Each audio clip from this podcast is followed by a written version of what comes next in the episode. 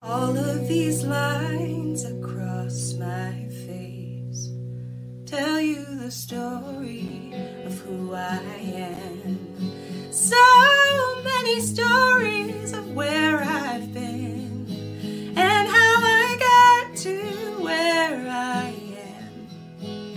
But these stories don't mean anything when you've got no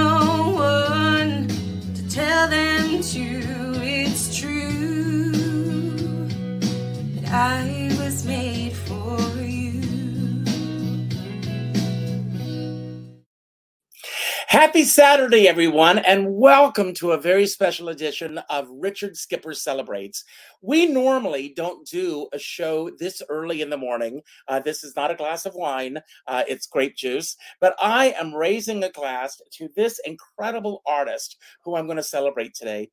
Uh, this summer, Lenny Watts asked me if I would mind being a judge at Mama's Next Big Act and uh, and I said yes immediately. Uh, I love what Lenny Watts does, and anytime he says, "Will you be there?" I'll be there. Uh, so I was glad to be there, and the evening was beyond beyond incredible. Every single artist on that stage was a winner. However, as the title implies, only one person will make it to the winner's circle. And in addition uh, to being there, uh, I also offered to give the winner uh, a chance to be celebrated on this show. And she said yes, and she's here today, already drinking her morning coffee. Rachel Dionne, I am so glad you're here. And I always begin my shows by asking my guest, who or what have you celebrated today? And it's early in the day.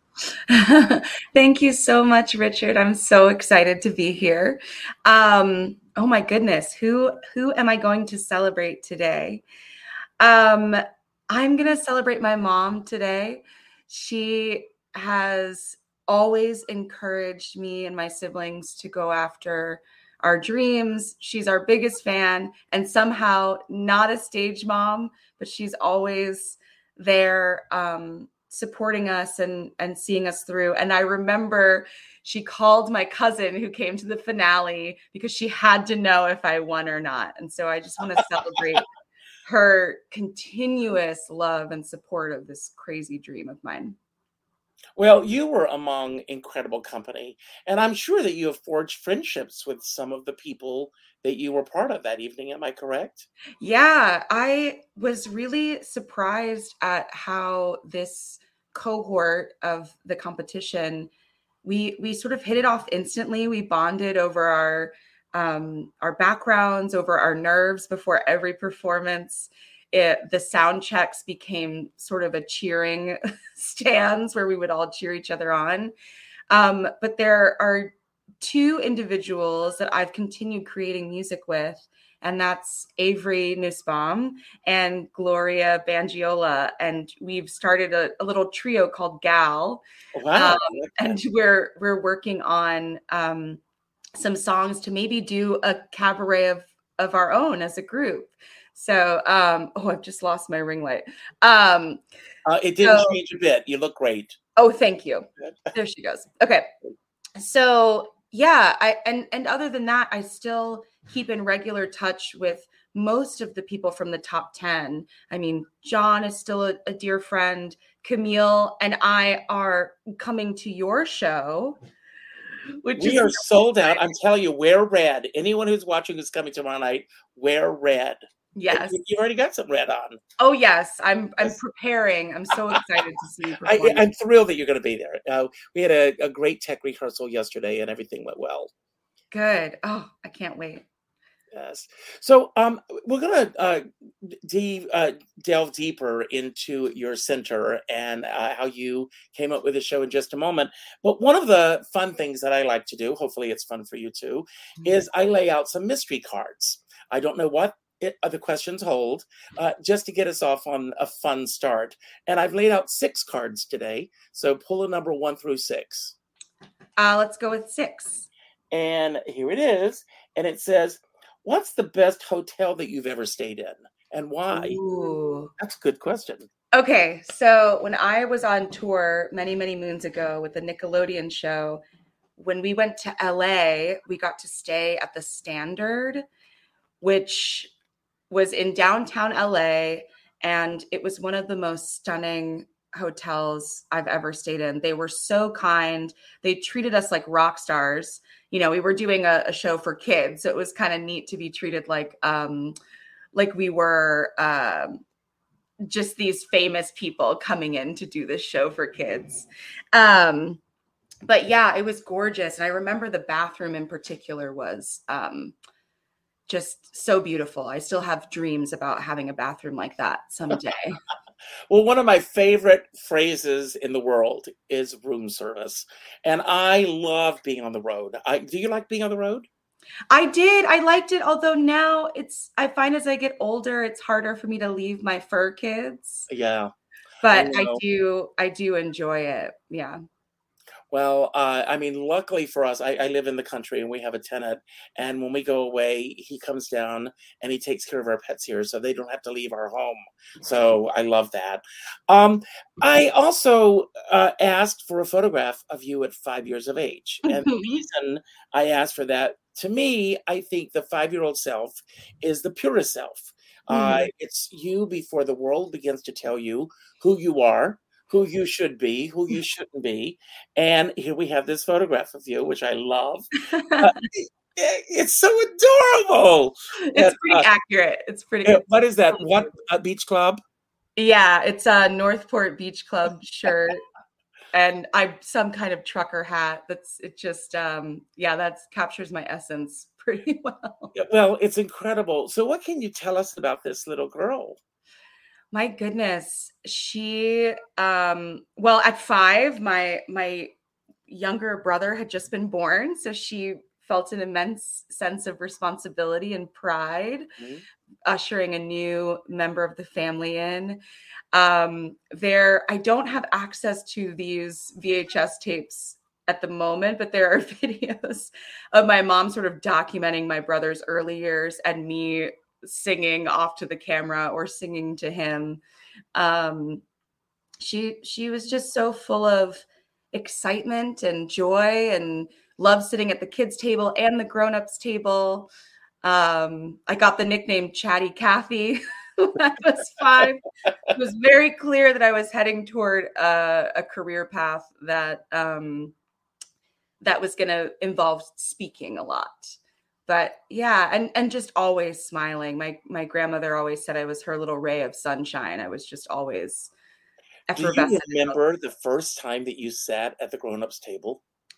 Oh my goodness. I i feel like i was sitting at the grown-ups table more frequently by the age of seven and holding full court of course. with the grown-ups you know just invested in their conversations and and picking up on the big words they would use and i don't think i knew what they meant but i could pronounce them and uh, i think that that was probably really cute for them to see this little this little human sort of operate as a grown-up now, you mentioned your mom earlier that we're going to celebrate her. Uh, mm-hmm. your mom was always encouraging with you and your siblings.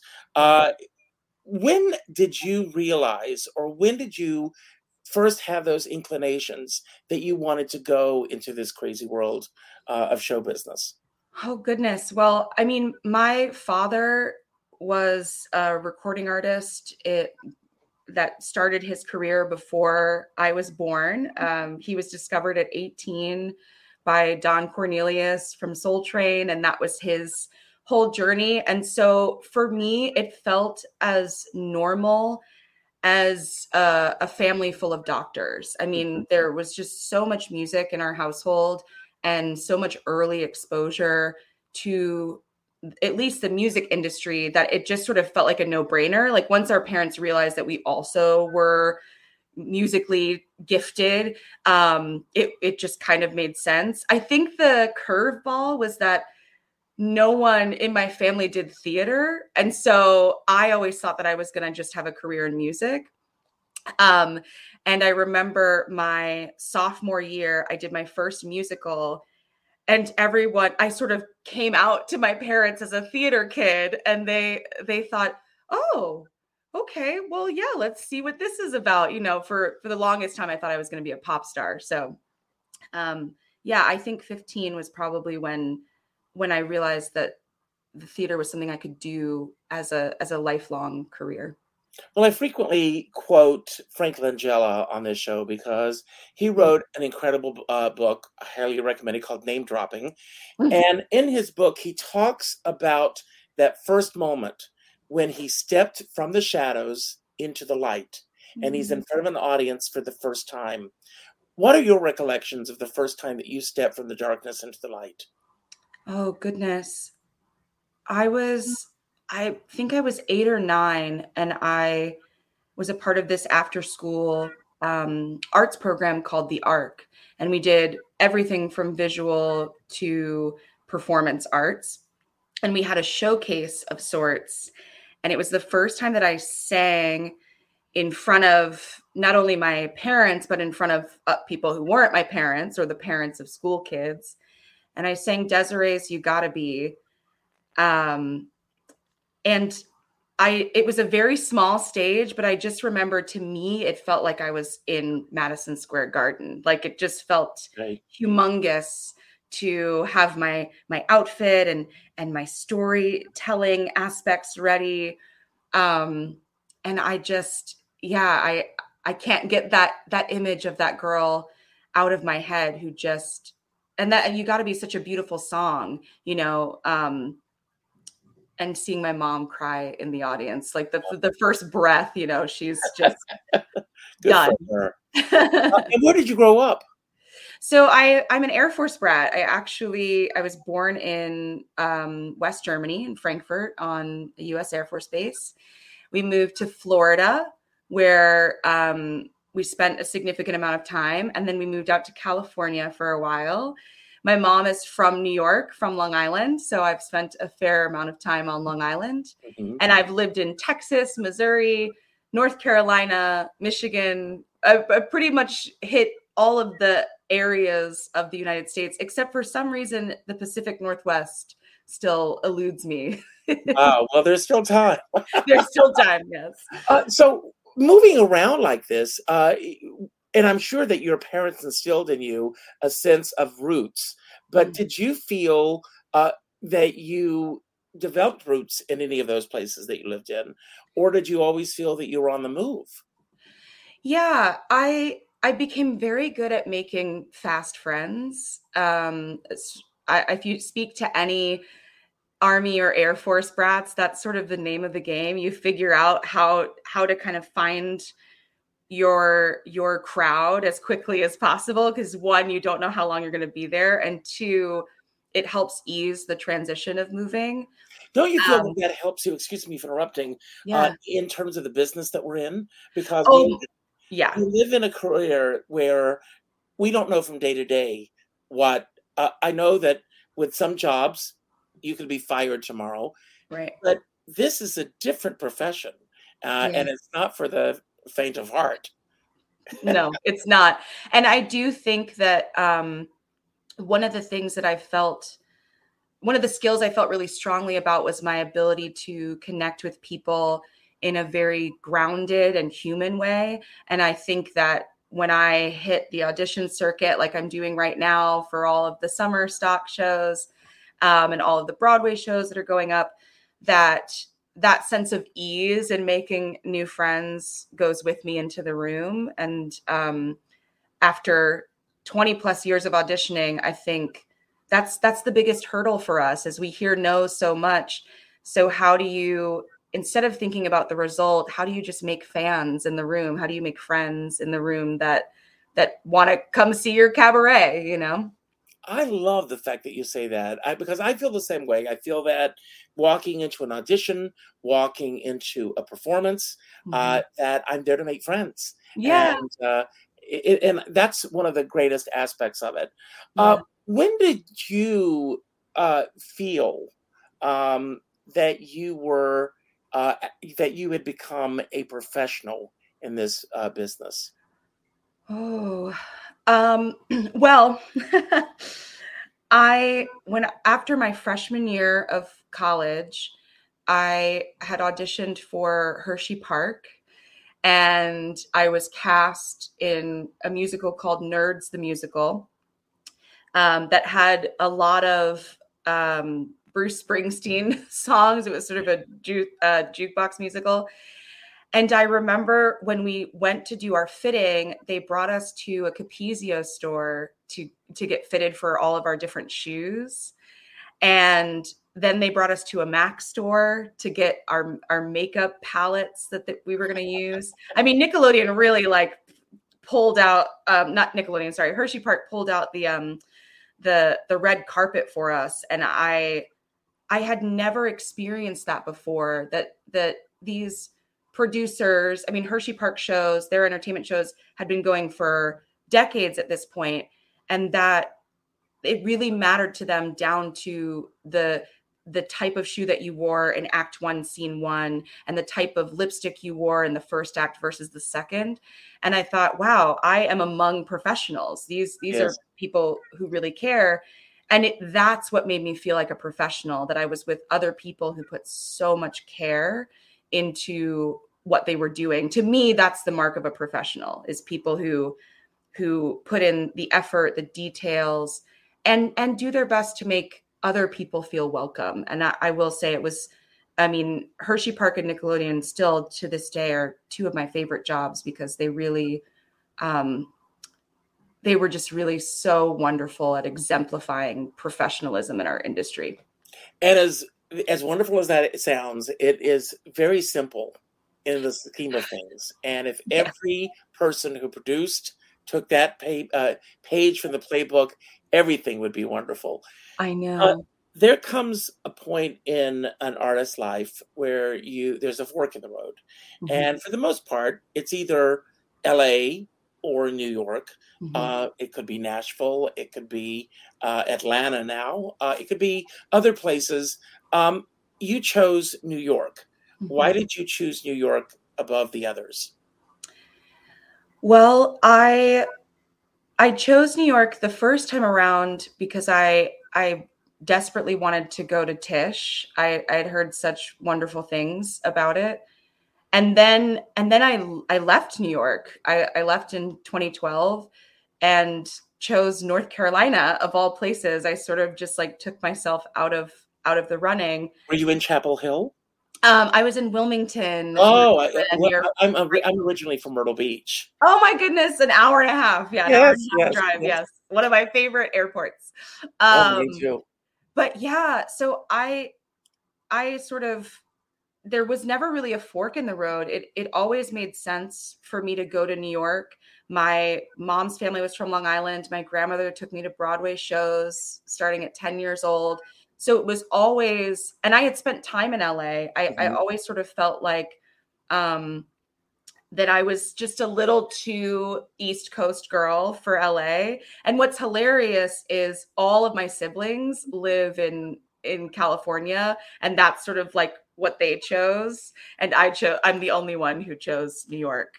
Um but yeah when i was thinking about do i go back to new york I had the same feeling. I just felt like this this city has always been um, so inspiring to me as a performer and has always felt like home. And then, of course, meeting Lenny and my cohort in the competition and Frank and you, I I thought, oh well, I'm I'm screwed now. You know, like there's no way I'm leaving now.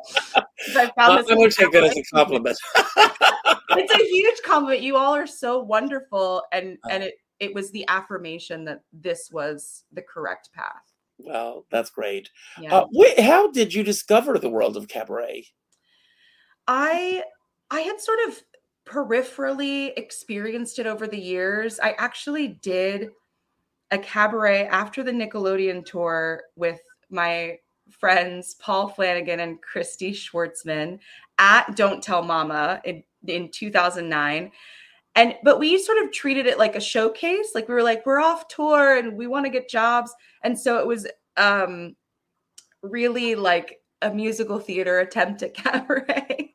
it was beautiful, but it was it was um just a taste and then I got the opportunity. David, my director for my cabaret, directed me in Lady Day at Emerson's Bar and Grill, and I got the opportunity to play Billie Holiday in a one-person show that is structured like a cabaret. Yes, like yes. that, that's how people who saw Billie Holiday perform, especially in the later years, that's you know she would tell stories and sing and um and that was like that was I got bit by that bug. Like I I I was sort of became obsessed with one person shows and and watching videos of cabaret performers. And then when I came back to New York this summer, I saw that Mama's Next Big Act and I thought, well, do I do I dare try? You know, it felt a little bit like trying stand-up comedy. I thought, do I have what it takes? Because this is a really a really different art form. I'll tell you what's interesting about that evening, uh, from Mhm. my perspective. Uh, number one, it's one thing when an audience is coming specifically to see you. Mm-hmm. Uh, that audience was not there specifically to see you, although there may, may have been people in the audience who were there uh, Yeah. just for you. Uh, but to go out and to win the entire audience over on a stage with everyone at the top of their A game. Um, was it consistent like that through the entire run? I, I it was very shocking to me that from the first performance i i had stepped into a different version of myself i every night frank in particular you know would sort of like by by night 2 of the competition we had established that frank and i like to cry and frank's like you know i haven't cried in so many years and every time you sing a certain song it makes me cry Mm, and um frank was like i i'm just excited to see what uh, you just bring next. for those week who don't know, she's talking about Frank Dain. Yes, the- Yes. the uh yes frank dain incomparable uh editor of cabaret scenes magazine and also a stellar cabaret performer Mhm. um but it was sort of like i don't know frank and lenny were like what can you bring next week? And so every week i thought well i i've got to impress frank and lenny because we've decided that i have to keep upping the ante. And so it was um i was really at that point just in a in a competition with my imagination you know? It was like what what could i do um to try something new to try something different? And i think it was that mentality and that approach that you know i didn't have a lot of people of my own in the audience because i was sort of here on my own getting getting reacquainted to the city. So each week i would i would make new fans make new friends. Uh, and I- want to ask if the the show that we are going to talk about in just a moment uh, was that already in preparation prior uh, to the competition, or Mm. did this come about as a result of the competition?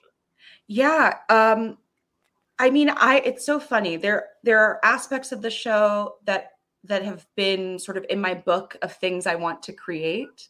Um but I didn't really start feeling the reality of it until until we got to the point in the competition where we had to craft 15 and 20 minute sets. And it was in that process which is so wonderful by the way to be in a competition and be able to workshop material is is very yeah it's very rare. But it was that point where i thought oh uh, something is sort of like shaking loose. There's something really interesting here that i want to explore. Um, and i kept very very diligent notes of each performance of the songs i did and the patter.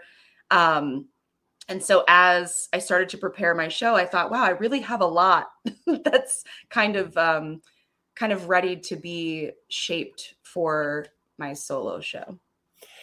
Now, you and I both know we call them solo shows, but they're Mhm. not solo shows. They are not. It's a team effort. Yes. And you have uh, your, tell us about your director. Yes, um, David Loudermilk is a director that I've worked with for several productions. We did Lady Day at Emerson's Bar and Grill. Um, we first met in Assassins. I was playing the proprietor, and David was our choreographer for the show. Um, we did American Idiot together, and we've done tons of small cabaret like performances with Billie Holiday. And at the beginning of the pandemic, David said, let's do a documentary about your experience stepping into Billie Holiday's shoes.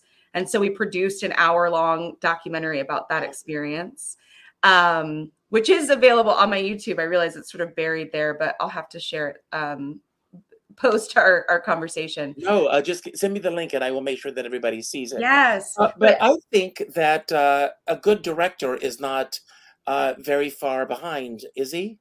No, in fact, he is right behind this camera. well, great. David, come on board. Hi, Richard. Hello. Thank you. Thank you for Thank having you. me. I'm LaRaisha. Uh, it's so great to uh, meet you. Um, so, David, you and LaRaisha have done several projects together. Um, and so you have a history together. Going into this new project, do you bring your history with you, or do you try to think of this as a brand new piece? Ooh, that's a great question. um, I think for the both of us, we uh, from the day we first met, we had this instant click. We're both Gemini's, which is very tricky because sometimes there are four people in the room do not get along. yes, there's um, four of us. uh, ironically, we were both born in Germany, so there's just like a lot of kismet oh. of things that happened um, and I think you always have to keep a part of yourself and like the past and and say why are we telling the stories that we're telling now? Mm. um, is the question that we always ask each other. Um, sh- she started graduate school a year after i started graduate school and so it's kind of like a hand holding of what are you doing? Well what are you doing? Um, and i just love bouncing off questions with her. Um, i remember when she was in the competition they reached out to me and said, I have to do this. And I said, What what about this and this and this? My favorite um, was the mashup of On a Clear Day in Waterfalls. Um, wow. I brought to her, the idea I brought to her because I had seen um, Renee Elise Goldsberry um, do on a clear day, and she mashed it up with another song. And I started thinking about water, and I was like, TLC, like that's our generation. um, and that rap was just so iconic when it came out. And yeah. how do we continue to blend these music styles? So, what is the work like Liza Minnelli once said that as much as she loves being in front of an audience, it's what happens in the rehearsal studio uh, that where the magic happens. Um, what is your process like uh, working together? Well, just laugh because I know exactly what I'm saying.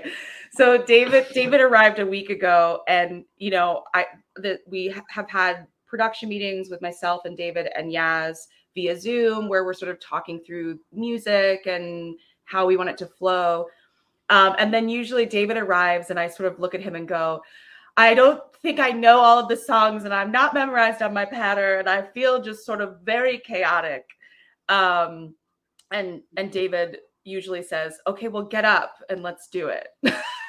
that that is uh we did the same with Billie Holiday. I came in and I sort of went, I can't do this. This is insane. And David's like, Well, you're going to. So that's where we are. And I think you can speak more to like the actual process. Yeah, I, I, mean, for me, I also love the rehearsal room. If I could spend every day in the rehearsal room, and yeah, like obviously the process isn't. I mean, the product is important because that's what people come to see. Mm-hmm. Um, but for me, just the joy and the the being like, oh, that didn't work, but we're never going to fully let it go because you never know. I was talking to LaRaisha and her husband Christian the other day, and I was like, I really wish we could go back and find the first iteration of the show and then like follow it to where it is now. Because I mean, things get thrown out, they come back. Mm-hmm. You add something, you take something away. It's just, it's so much fun. Yeah, and if, if the audience only knew, yesterday when I was in my rehearsal, I, I was thinking of that very thing. Mm-hmm. Where this started, the gem of the idea, and how it just grows into this, you know, great thing. And LaRaisha, you're a very grounded person. You're a very spiritual person. Mm-hmm. Uh, and how much of all of that uh, are you bringing into telling your story in the show? I mean, 100%, I would say. Um, we we have our our our tarot cards and our um I've got. Are, you have your tarot cards. this is how I knew we were going to be friends. Oh. we have, we have Mine are very nearby. yes, and um, you know, I I recall talking to David when when I thought, wow, you know, I could potentially win this. I said this whole thing has felt like a journey to the center of myself. Mm-hmm. And I feel like David was like, that is the title of the show or some part of that. And for me, my my and I think maybe we both are in the same place. Our spiritual journeys are are stripping away back to those five-year-old selves, back to the the true essence of who we were before the world told us who we needed to be or right. who they thought we were. And I want other people to feel that way. And I think that David in their work also wants other people to sort of look at, you know, who who was I before the world got its hands on me? Um and I've found that every project I've been doing surrounding this has had an element of of coming back to yourself and and not apologizing for who you are and um yeah so i think this show there's lots of laughs and humor too. Um i'm gonna be there next saturday night so I oh i'm so excited. So um, i got my tickets so um yeah so there is that element of spirituality and and there's also a, a huge element of of creation and destruction of destroying and stripping away um what doesn't serve you anymore and and creating you know what does. And some of that comes out in the quotes and ideas from a lot of disaster movies that that sort of became like our tangible um uh theme for the show was looking at the structure of disaster movies. And and we say that you know our guiding light is stanley tucci um who is in a delightful disaster movie called The Core, in which they journey into the center of the earth. And um, yeah, so we're we're mixing that very spiritual, grounded aspect, and then sort of blowing parts of it up to this very campy genre of of storytelling, which is you know what what happens if if the world if your world ends and and what's on the other side of it that's great. Uh, David, you mentioned earlier if you could, you know, going back and looking at that seed and the journey to where you are right now, um, how much has changed since you both started on this, and how long far back did you begin to work on this particular project? Um, as soon as LaRaisha won, I mean, we actually had started. I helped her a little bit with the Broadway mashup ideas. Um, there's a great app that I love called Marco Polo that I keep in touch with a bunch of my friends via video, and it's just kind of like a video chat that you can mm-hmm. watch whenever. And so we would bounce each other ideas back and forth. But um, it was at some point she said, "If I win this competition, I want you to direct. I want you to direct the show." And I said, "It would be my honor." Um, it's interesting. I think like we've the most recent iteration, there was one song when we ran it like two or three days ago that I was like, this just doesn't fit. It doesn't fit in the place that it it's it, it feels strange. And we moved it, and then like it kind of finally felt like a puzzle. It was like, mm-hmm. ah, there it is. It all fits together. Um, so it's just it's so fascinating to watch how moving one four minute number changes everything in the show. Yeah. Uh, I'm all, I, am always about celebrating the past and how it got us to where we are. Uh, that's what my show is all about tomorrow. Uh, but with both of you uh, and LaRaisha, you can go first. Um, who were the mentors that shaped who you are today? And you mentioned playing Billie Holiday. Um, mm-hmm. how much did you immerse yourself into her world? And I see that on your face already. Um, and what did you learn about playing uh, such a real person? Yeah, I was fully immersed for better or worse in in Billie Holiday. We experienced a lot of um, very similar things, a lot a lot of um, similar traumas and struggles. And the more I got to know her, the more I realized how much we had in common, um, down to our love of different breeds of dogs. um, and I and and even discovering that you know she had mixed ancestry. I didn't, you know, I had sort of never s- seen myself as ever quite fitting um, the the way that we're expected to fit in American culture in in race and ethnicity. And so learning those things about her and learning about her philosophy about how she approaches music. You know, she never sings a song the same way twice. Mm-hmm. If if you're singing it the same way twice, you're not living and music is about living. And that is very much I mean, that has that that's my mantra as a performer is, you know, how how alive can I be? Um so she's a really really big touchstone.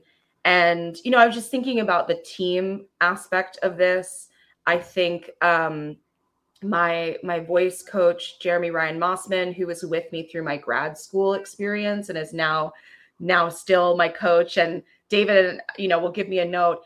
There's something happening here on when you sing this word and i'll go back to jeremy and go okay technically how can i what can i do to work through this so I think about mentors, you know, as either teaching me something posthumously like Billie Holiday or continually being in conversation with me about about my practice and and and again it's it's a collaborative effort. Sure when the show happens you know i'm front and center and sometimes left and right of center um but it's not just me. I carry all of the the pieces of people that have had an influence on me over the years. And um and i i do think i carry a lot of Billie with me always.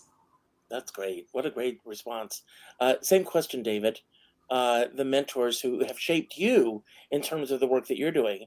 And are you uh an entertainer yourself I, I, yes, um, I was a professional dancer. Um, started out as a dancer and then went to a performing arts high school.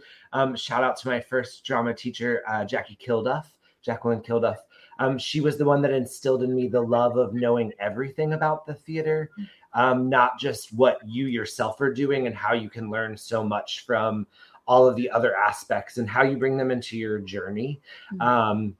Uh, had great both undergraduate and graduate school opportunities um, with wonderful mentors.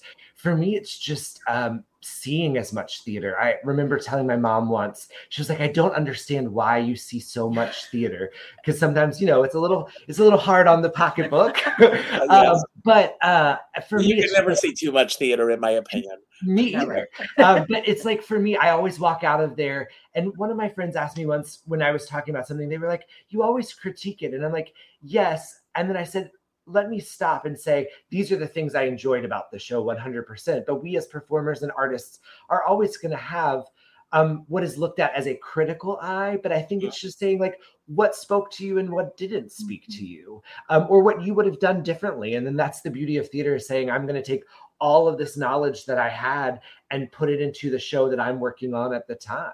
Mm-hmm. And did you get a chance to go to Mama's Next Big Act uh, and? You didn't go to any of them? I did not. I was unfortunately um, at the time. I think I was working. Um, doing some contract. Yeah, I was doing a contract, and then, um, but I was very much in touch with LaRaisha. And like after every show, watching every video as soon as it got posted, and then I remember, like, I think it was uh, midnight or something. I was laying in bed and I happened to open Instagram and I hadn't heard from them yet. And I saw the Instagram video and I was like, well, there it is. Congratulations. I better get to work. yeah. Uh, that's great.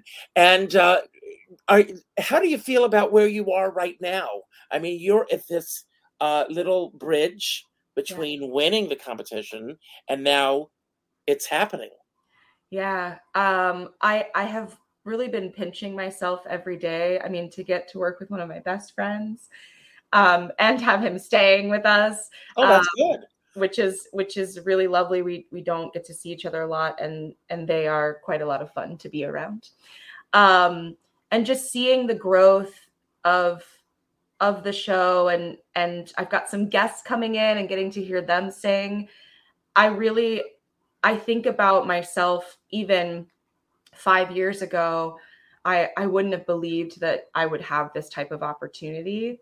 And so I'm just trying to drink in every moment. You know, it is it's not lost on me when I get to go to Don't Tell Mama in the daytime to go stage the show with David that that the, the people who have graced that stage are are people that I look up to. You know, I mean, Jason Robert Brown, Billy Porter, Jennifer Lewis.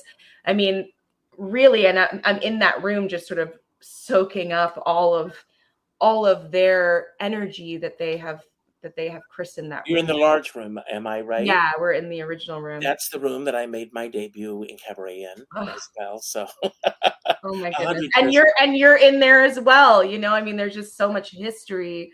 Um, yeah, so I I'm just enjoying every moment. And and of course we're like in the in the crunch time of the show. It's in really good shape. David says I have to be off book today.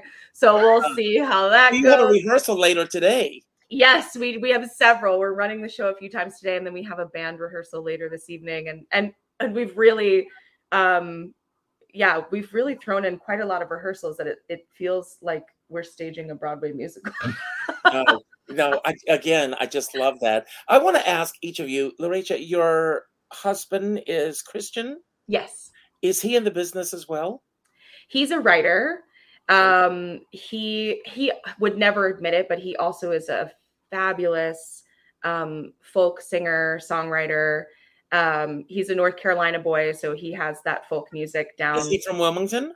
He's from Salisbury, North Okay. Carolina. I know where that is. Oh yes. Um uh, he's an exceptional writer. We he actually was in American Idiot. Um, I played what's her name, and he played Will, the the stoner guitar player. Um, and he's also an excellent chef. I have to say. Oh, that's great. That's great. So, David, you must be enjoying that. I am very much. So. so, and David, your partner uh, in the business, Um, I don't have a partner right now. I'm Oh. single. when she said, uh, you know, I enjoy having them around, I thought that somebody was with you. So that's why I asked that question. Oh no. Oh, okay. So I want to have a little fun with both of you um, uh, out- because I want to talk about the creative process. And I've got some questions laid out that I'm going to ask uh, each of you uh, based on my readings. Uh, I read a lot of books on creativity uh, throughout the week. But before I do, as I did with LaRaisha, David, there are five mystery cards laid out. Okay. So pull a number one through five. Uh, three. And your question is what's getting in the way of you being exactly who you want to be? Ooh, myself. That's the right answer. As your boss says, we are our own worst saboteur, right? That's right. Yes. So think- that is the perfect answer. Yeah, Yes. myself and fear both, but I think their fear is in yourself. So like just putting it aside and and just doing the damn thing. Am I allowed to say that on? I've heard, I've had worse. said. so, uh, so these questions are based on my readings this week, and uh, and LaRaisha, I'm going to start with you. Describe your show in ten words or less. okay. Let me do this. Stanley Tucci fan club. Belting, crying, laughing, spiritual, existential warmth. Perfect. Wow. Um, David, what scares you the most about this profession? Where we are and where we're going? Oh, I'm gonna be bl- I'm gonna be blunt and honest for a second. Okay. Um, I thought we were gonna learn more from the pandemic, and we said we were gonna learn more from the pandemic, and then we went right back to where we were. Um, Amen. and I, I think for me like the number of people that i hear every day question why they're in this industry and i i mean i do it myself i think we all do um but just the respect for the arts and the understanding and the love for the arts and why is it always the thing that's being cut educators teachers that are doing the thing because i did it i taught at a college for two years um, before like this september and it just everyone says they love the arts, but when it comes to putting the money where the mouth is, where's it at? Absolutely. Yeah. One of my favorite writers, and this is very controversial, is Gore Vidal. And one of my favorite quotes from Gore Vidal is This is the United States of amnesia. People forget where we've been and we keep repeating the same things over and over again. Yeah. And when you talk about the arts, it's very interesting. Arts funding is the very first budget cut on every budget across Yep. the country. Yep. And it's the one thing that nurtures our souls. Yeah. Yeah. Yeah. So amazing. Yeah. Um, so Laurentia, what is something that has made you the proudest working on this show beyond working with David? I I am really proud of how I'm just committed to doing things that make me feel joy Mhm. and to putting patter the show that I think is funny. I've sort of like let go and and am letting go of um will they like it? Will they like me? You know, I'm I'm really just having fun Mhm. and um that is a huge win for me to not be so concerned about what other people think but to there's there's a couple of jokes in there that i'm just really pleased with personally and if i'm the only one that laughs i will still be pleased Great. Uh, David, what is the best thing that you've read this week? Oh, ooh. Um, I am currently I'm bouncing between because my creative brain and my Gemini brain can never stick to one thing. Um, I'm audiobooking Michelle Obama's Becoming right now. Um, I've also uh, LaRaisha and I are working on a little project. I don't, I don't know if we should talk about it. Oh, I Uh, want a scoop. Come on. yeah you get a scoop you get a scoop And shout out to the internet world wide webs if anyone has any connections. Um, there's never been a musical about Shirley Bassey. Um, and Shirley Bassey is this incredible like artist. Um, and I, Have you ever seen her live? No, I have not. I Five would times. stop it. Stop Five it. Okay. times. I am such a Shirley Bassey fan. well, I you have to be on our dramaturgy team then Yes.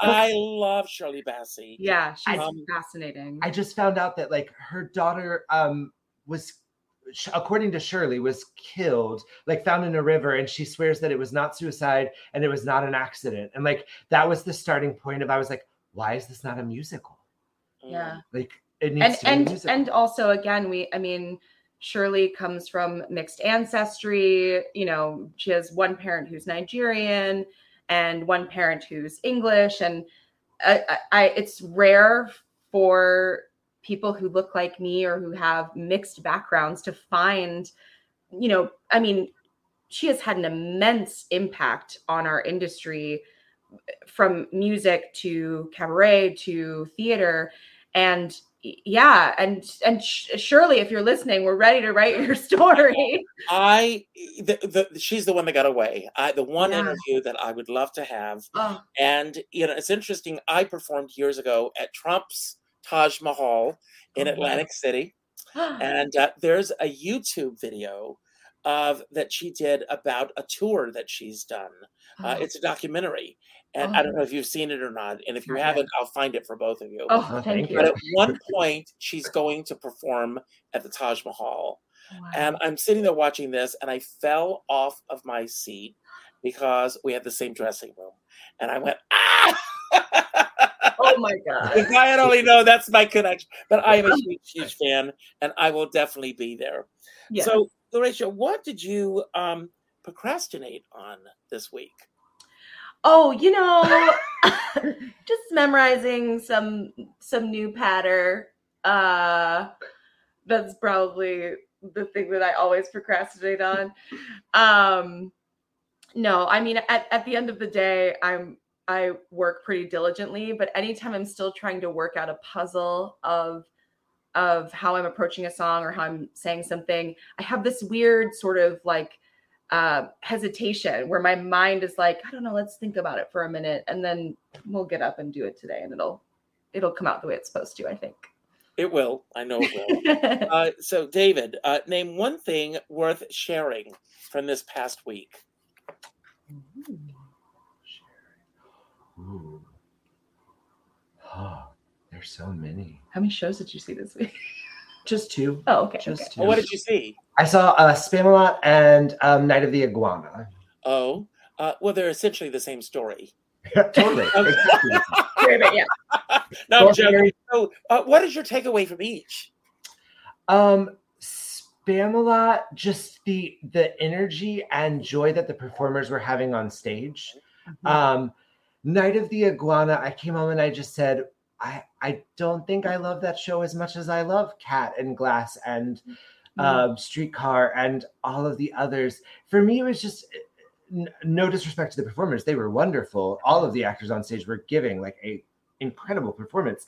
But to me, right now, I just really struggled getting into that story. And I, I think for me, what I've been doing is going Do you- back. uh, to- if I may interrupt, do you think it's the subject matter? Because Mm. you are absolutely right when you say it is not considered when they think of the canon of like the top. I would not put it in the top five. Oh no, Yeah, no, not at all. I do think it's the subject matter, but I also think there's something about his writing that's a little bit different Mm. in this. Um, and I remember right before I left New York, I lived in New York in 2012. Um, I saw in Masks Outrageous and Austere, it was done down in um, the village somewhere, Mhm. and just remembered going into that. And while that had a very different feel, and bless Williams, he was definitely on something at the end of his life when he wrote that. Um, it still felt more Williams than Night of the Iguana Mhm. did. And those are just all the things that have been bouncing around in my head right now. Is like, what? Why did I struggle so hard to connect to that show? Wow, uh, great input. Um, so, La- Rachel, what is going on in the world right now? And this is an open question. What do you feel is really worth fighting for right now? yeah i um there are a lot of things that i feel are worth fighting for i will just sort of like blanket statement that in 2024 i would love for humanity to move away from um, using other human beings as shields or props in their agendas um, i would love to see us here at home tackle homelessness with more care and more um, diligence. When I talk about being able to make friends with anyone, I met this lovely man named Mike and his one and a half year old puppy named General. And we had a long conversation about what it's like to be living on the streets and living outside in New York. And he's he was struggling with frostbite, his first time ever as an unhoused person dealing with frostbite. And he said on the coldest night in New York that the policemen took his tent away. And I God, will and and again coming from a, a family with a military background i have a lot of respect for the men and women and human beings in uniform. And also there has to be a better way. There is no reason why any person with all of the advances we have made should be homeless hungry or struggling to put food on their table and take care of themselves and their loved ones. And so i will fight for that in whatever way I can, even if it's at my cabaret having a moment and a song to speak about how I wish that everyone would know how it feels to be free. absolutely. You know, last night we we were out with a friend, uh, Lee Roy Reams, who's in the show tomorrow, and uh, we were in the car, and he said, you know, you can chain, you can go around a block, and it's like being in a different country. Yeah. Um, there's such wealth in the city, and there's such poverty, and they're on opposite sides of the street, Yeah. and you see it. You see homeless people. I'm I'm weepy now. I know um, me too. And you see homeless people in front of five star restaurants. yeah. You know, it's it, it's it's mind boggling to me. And the people who walk past them with Yeah. blinders on to what's Yeah. going on. It's and I so- asked I asked Mike, I said, you know, I, I shared some food that I had with him and he said he was going to give it to his dog general. And i said well I, I see you a lot on the train. If i see you again you know i'll try to bring some food. And he said honestly if you just say hi to me that fills me up for the day that he's so tired of being ignored. And um that I don't I don't want anyone to feel ignored. And so when I see him again, I will say hi and I'll bring treats and for his pup and you know. And the interesting thing is, you don't really know his history. You don't know Right. what happened, what's what snapped or changed that got him there. and and- so many and so many are veterans of this country that have served and fought for this country. My my mother is a disabled veteran and um and David, your father is um uh, may he rest in peace is a veteran and so I- I- yeah i just um i just feel like we can do better. I do believe that we can that we can do better, and um, and that, that's my that's my life's mission, I guess, is to figure that out. I don't know if you've ever been to the Actors Home in Englewood. Uh, mm-hmm. They would love you, by the way. Uh, oh. You can go there and perform uh, for them. Yes. But I, you know, I've had several friends that have ended up in the Actors Home. So mm-hmm. I have gone to see, and there are people sitting in wheelchairs in corners, uh, in chairs, and these people are completely forgotten. Mm-hmm. And there are people that we loved and worshipped and saw in Broadway shows, in yeah. movies, in television. Um, the misperception that people have, because yeah. the media mostly, uh, a lot of people in this business don't make a lot of money. Yeah. And uh, and when you, I mean, um, uh, when you reach a point where you start to make money, then you've got a publicist, an agent, and a manager, and all of these other expenses. And a lot of these artists end up with absolutely nothing. Yeah. And uh, it's, you know, and there but for you go I is my mantra.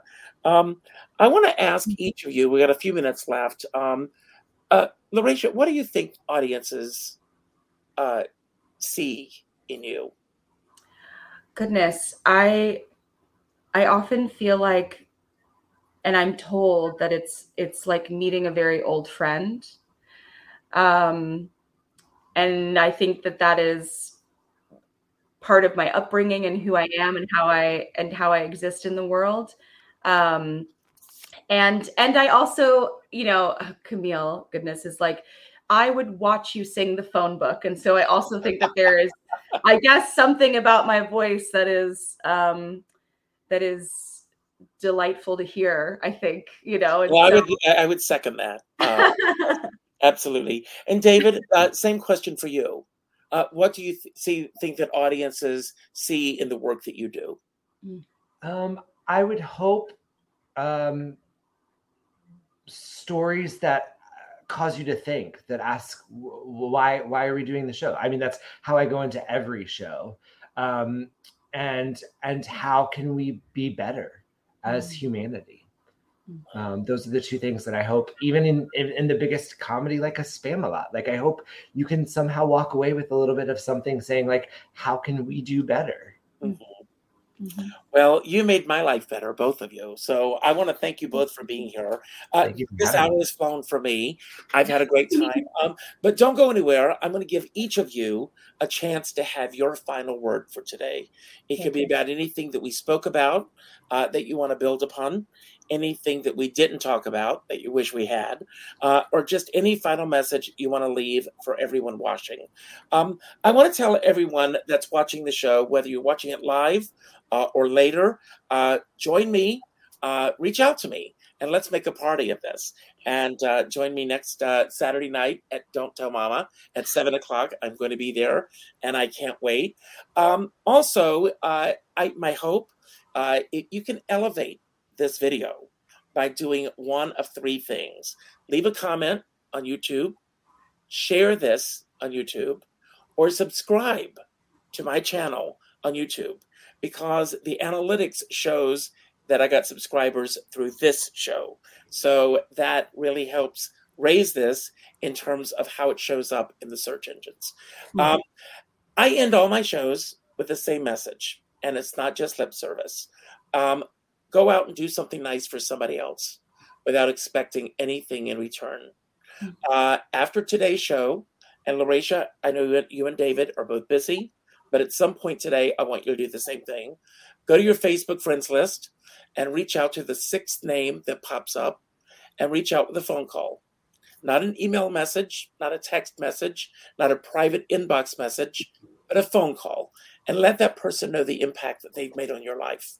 And by doing so, you're going to make an impact on their life.